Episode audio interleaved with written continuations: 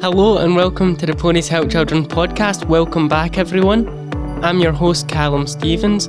As always, we've got Derek Gray from Audio Bubbles sat in the background and making it sound really, really good. So, thanks for your great work so far. Today, I am joined with Eddie Ireland, my granddad, and also the chairman of the charity. So, we're going to speak about a few different things about the formation of the charity from his perspective, which is slightly different and from mum's, just due to the nature that mum worked with the horses and granddad doesn't work with the horses through his sense. And we'll speak about a few challenges that he's faced and ultimately what his intentions are for the charity. So, welcome everyone. So, the first question is to speak about the have a short recap on the formation of the charity. We heard about this in episode one with Mum, but I have got a funny feeling that you're going to have a slightly different perspective on the formation of the charity from Grammar coming and speaking to you about getting new horses and the conversations from your perspective. So take it away. Well, really, it all started a long time ago. Moira, your grandma, my wife, she was dead keen on horses. I was a town boy, a city boy, and uh, horse was the thing that pulled the milk cart, as far as I was concerned. But Moira insisted, and we ended up with one horse. That was a long time ago, but that was the start of the journey as far as horses were concerned uh, with this family. We bought, or your grandma, she got some money when her when her grandmother died, and she went out and bought a horse. She bought Flake. Flake wasn't an ordinary horse. Flake was totally different from any other horse that you know. Uh, she was a Palomino. She was beautiful. She knew it. But equally, she knew everything about horses and she taught your grandma all that she knows about horses. It progressed from there. That was the start. One horse. Time went on. We got another horse. And that was for the, the kids. That pony, as it is, that we bought was pregnant.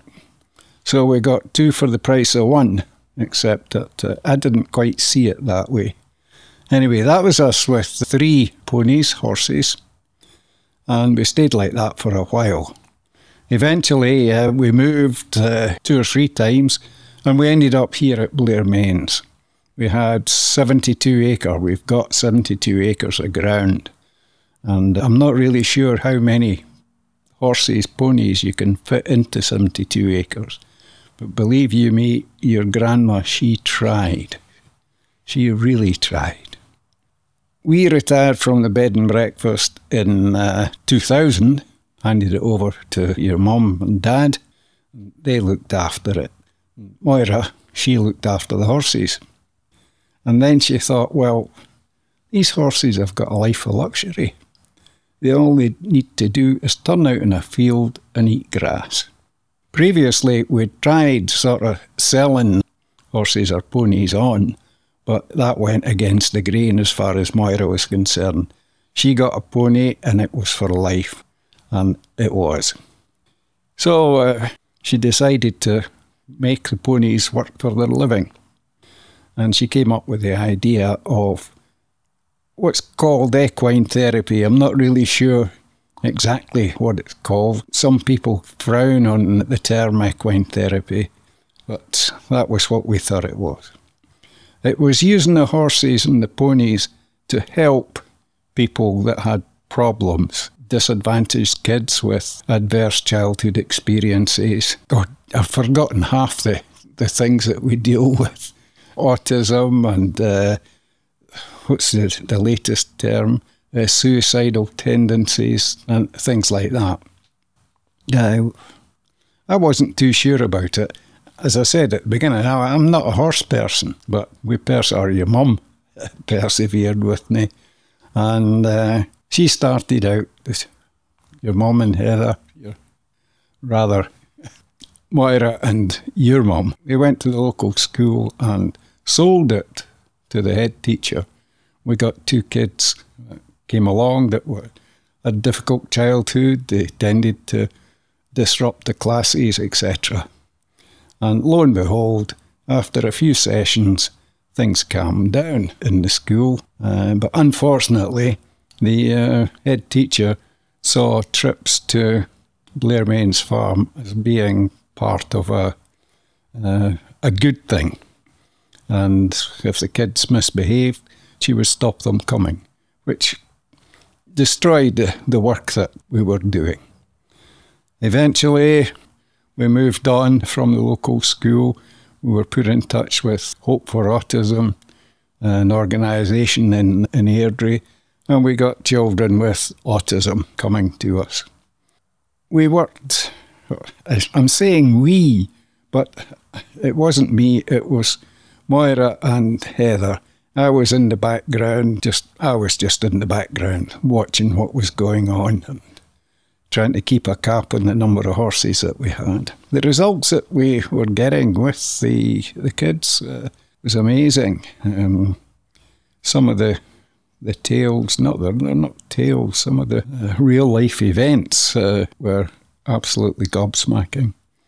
We had one kid, child in arms, didn't talk. That's not quite the right description. They didn't talk very often. And I was standing there one time when Heather was dealing with this child. The mother was holding the child, and Heather was had the child's hand on her hand, and she was grooming the pony, just stroking the back of the pony. And she was counting. Heather was saying, one, two, three, four, five, just counting the strokes.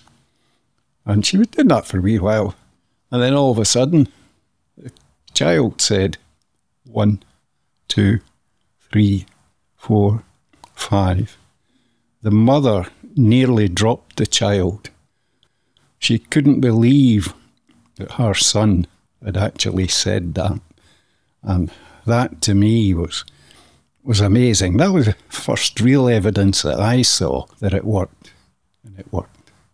That led on to near enough becoming a charity. Became a charity, we got more clients, you get more clients, you need more horses. And eventually we ended up with currently 15 horses and ponies. And that was a start and up to date version of Ponies Help Children. Yeah, that's really fantastic to hear about the additional perspective that you've been able to give of you aren't front facing with the ponies and stuff like that. However, you were still really influential in the letting grammar go away and get the extra horses ever so reluctantly. So at the moment you are the chairperson of the charity running the the background of it. So speak to me about what does a chairperson do to people that don't know? Well, I think that's two questions really. One is what does a chairperson do? And two is what do I do as a chairperson? and I think they're, they're totally different. My I see my job as holding the reins, if you like, or the control of the charity to uh, discuss things with now plans that she might have or ideas that we've come up with, run them through, see if they're viable, and then uh, present them to the board. That basically is how I see my job. A wee bit more involved in it that uh, occasionally uh, courses come up on charity work, and Heather and I go to those. And that's really about all that I do conduct the meetings, try and keep order, and uh, that's it. I think it's really beneficial for the relation for the charity, the relationship that you and mum have of mum is forward facing with the charity and works with the ponies and is very much led with her heart of this is her baby. Whereas just through your experiences mainly in the cadets and stuff like that, that you're quite logical thinking and going, actually I'm not sure if that's gonna work and you're able to bounce ideas backwards and forwards and be able to sort out and compromise on mum's big intentions and your realistic approach to what can actually be achieved and that compromise is really, really beneficial from what I've seen in progressing the charity in a safe manner. So the charity has been a charity for eight years now. Uh, we got charity status in 2015. Can you speak about some of the high points that you've seen in charity's time?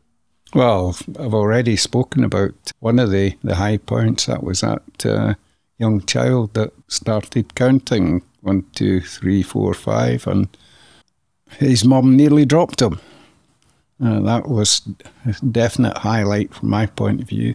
There's another one where, again, a child, young boy, had difficulty in walking, and he came along with his mum to get some sessions with the ponies, and lo and behold, he started walking.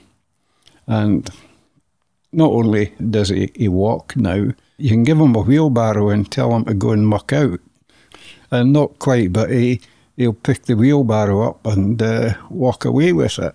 And that is amazing considering that he could hardly walk when he first came to us. Side uh, benefit of that is that his mum is a volunteer with us uh, now. So that, that was two uh, highlights. Another major one was uh, we needed to, to have a look at the accommodation, or we needed more accommodation uh, because we were just using a, a concrete pad outside for our sessions. And if it rained, uh, we had to move into where the, the horses' bedrooms. We use a, an open reed system here so that the, the horses can move about. And we had to use that area for the sessions. That was not ideal at all. So we had to hunt about for a solution. Uh, we had various suggestions, but we eventually went for a big shed. It's called Fred now, Fred the Shed, 100 foot by uh, 50 foot. Cost us uh, just under £100,000, which we were very lucky. In fact, remember correctly, it was our MP, Neil Gray, who is now our MSP, he came to see us for a, came for a visit to see the, the charity. And in the course of conversation, he asked how could he help, and needless to say, we said, well, grants and things like that. He sent he sent us a, a thing from the House of Commons library that listed vast number of grant giving organisations, and we found the wooden spoon through that. We um, contacted the Wooden Spoon and they uh, came out to see us. The chairperson and I think it was a treasurer, they came out, frightened the living daylights out, out of me because they seemed uh, very professional and I felt that we were really just amateurs um, playing with horses. But they seemed to be impressed with what we were doing and they offered us um, money to go ahead with the shed. He also put us in touch with Spyfox, another organisation. And between the three of us, we raised the money. That was certainly the uh, the highlight, or the aye, the highest highlight so far. Unfortunately, the day that they started doing the uh, the groundwork for Fred the shed, uh, Moira died. So she never saw the finished article. When I say she never saw that, I'm sure figuratively, she never saw it. I'm sure where she is, she's looking down now and she can see it and she knows what we're doing. Heather feels that as well. In fact, Heather feels at times that mum's there and uh, this is what you need to do. She's there helping us. But that was a highlight, getting that shed and getting it open. That was it. Yeah, that's really, really good to see. To talk about again the developments that we've seen, some of those case studies, and up to and including Fred the Shed, which was really, really monumental in changing the charity, and it was a big turning point for us. Looking forward to the future, do you have any ambitions for, as your position as chair, how you're looking for the charity to evolve in the next couple of years? Not really from my position as, as chair, but just as a, a member of the Ponies Help Children family, I would like to see the the charity expand. We've taken the first step on that with opening a, a branch office, if you like, over at Uddingston. We were having clients from West Lothian, North Lanarkshire, South Lanarkshire, and we were getting clients coming from Glasgow and the other side of Glasgow. Some of those clients' parents were actually paying for taxis to come from Glasgow to Harthill, and we thought that we needed to do something about that. We couldn't offer them financial aid. We looked around, and again, through Heather's contacts, we got a place at uh, Uddingston. So now we can direct clients from East Kilbride, Glasgow, and various points west. We can direct them to Uddingston rather than to uh, to Blairmains. However, I would like to see a bigger expansion of ponies. West Lothian, we take a lot of clients from West Lothian. We've got a waiting list for clients from West Lothian. And I feel sure that uh, we would do well. When I say well, we would, would serve the community well if we had uh, a place in West Lothian. So that would be one of our, one of my ambitions is to see an expansion of the charity. The other would be to um, get an influential patron. We don't have uh, a patron at the moment. Now, there's something that I think would help the charity if we could get uh, an influential patron. But I'm not really sure how you go about doing that. Do you chap on the door and say, hey, would you like to be our patron or what? Just not sure. So, if you're an influential person sat at home listening to this podcast, please do get in touch. Mum's um, phone number's on the website. I'm sure she would love to hear from you. Thanks, Calum. I'm always going to say that as well. no, seriously. I think it could be the making of the charity if we had some influential person and and we were able to expand. Should point out that the expansion is it's not necessarily money dependent, it's more premises uh, dependent. At uh, Uddingston, we don't own the premises, we rent the facilities that we have. And we would do the same in West Lothian or any other place where there was a need. Yeah, that's superb. I'm really optimistic for the future and excited to see all those things come true in the near future. So, we've spoken about Mum and I have spoken about in previous podcasts and joked about the fact that we don't have favourite horses here. Although you're slightly detached from the horses, you do still have occasional contact with them. And in that those occasional contacts, do you have you built up any special bonds or any special stories with any of our horses? I used to be terrified of black horses.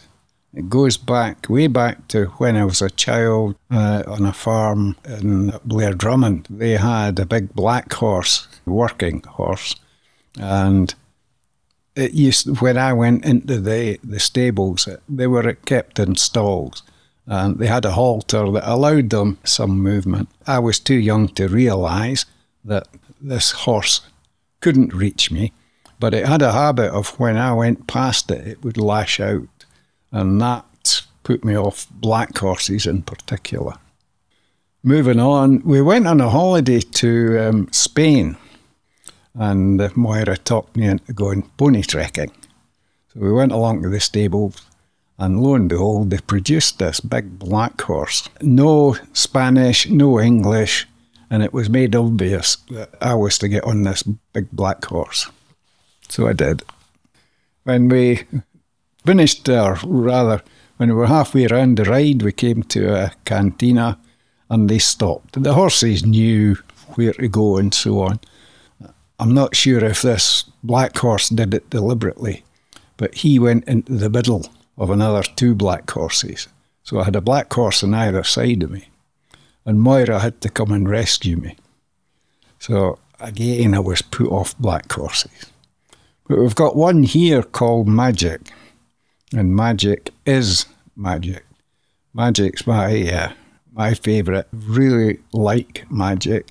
I've uh, sat on her back. I would hesitate to say I've ridden her. I've sat on her back. I've cuddled her. Yeah, she's special. Excellent. And that's lovely to hear of that um, fear getting broken down with magic's loving nature. I'm sure Mum would put it something similar to that. Many would disagree, but Mum would. Um, yes, she's not. in uh, she's top dog, not mum. Magic. she's top dog, and she's not afraid to let the other horses know it. But I've never had any problems with it. And thinking about it while I've been talking, I'm thinking, yeah, it's the magic. The therapy's been working on me, and uh, Magic and I are pals. That's excellent. Thank you very much for your time today. It's been lovely to talk to you about all these different bits and pieces that we, we've covered with Mum, but you've been able to shed on a slightly different light to that. So uh, I've, I've found it really beneficial, and I hope our listeners at at home have also enjoyed our time.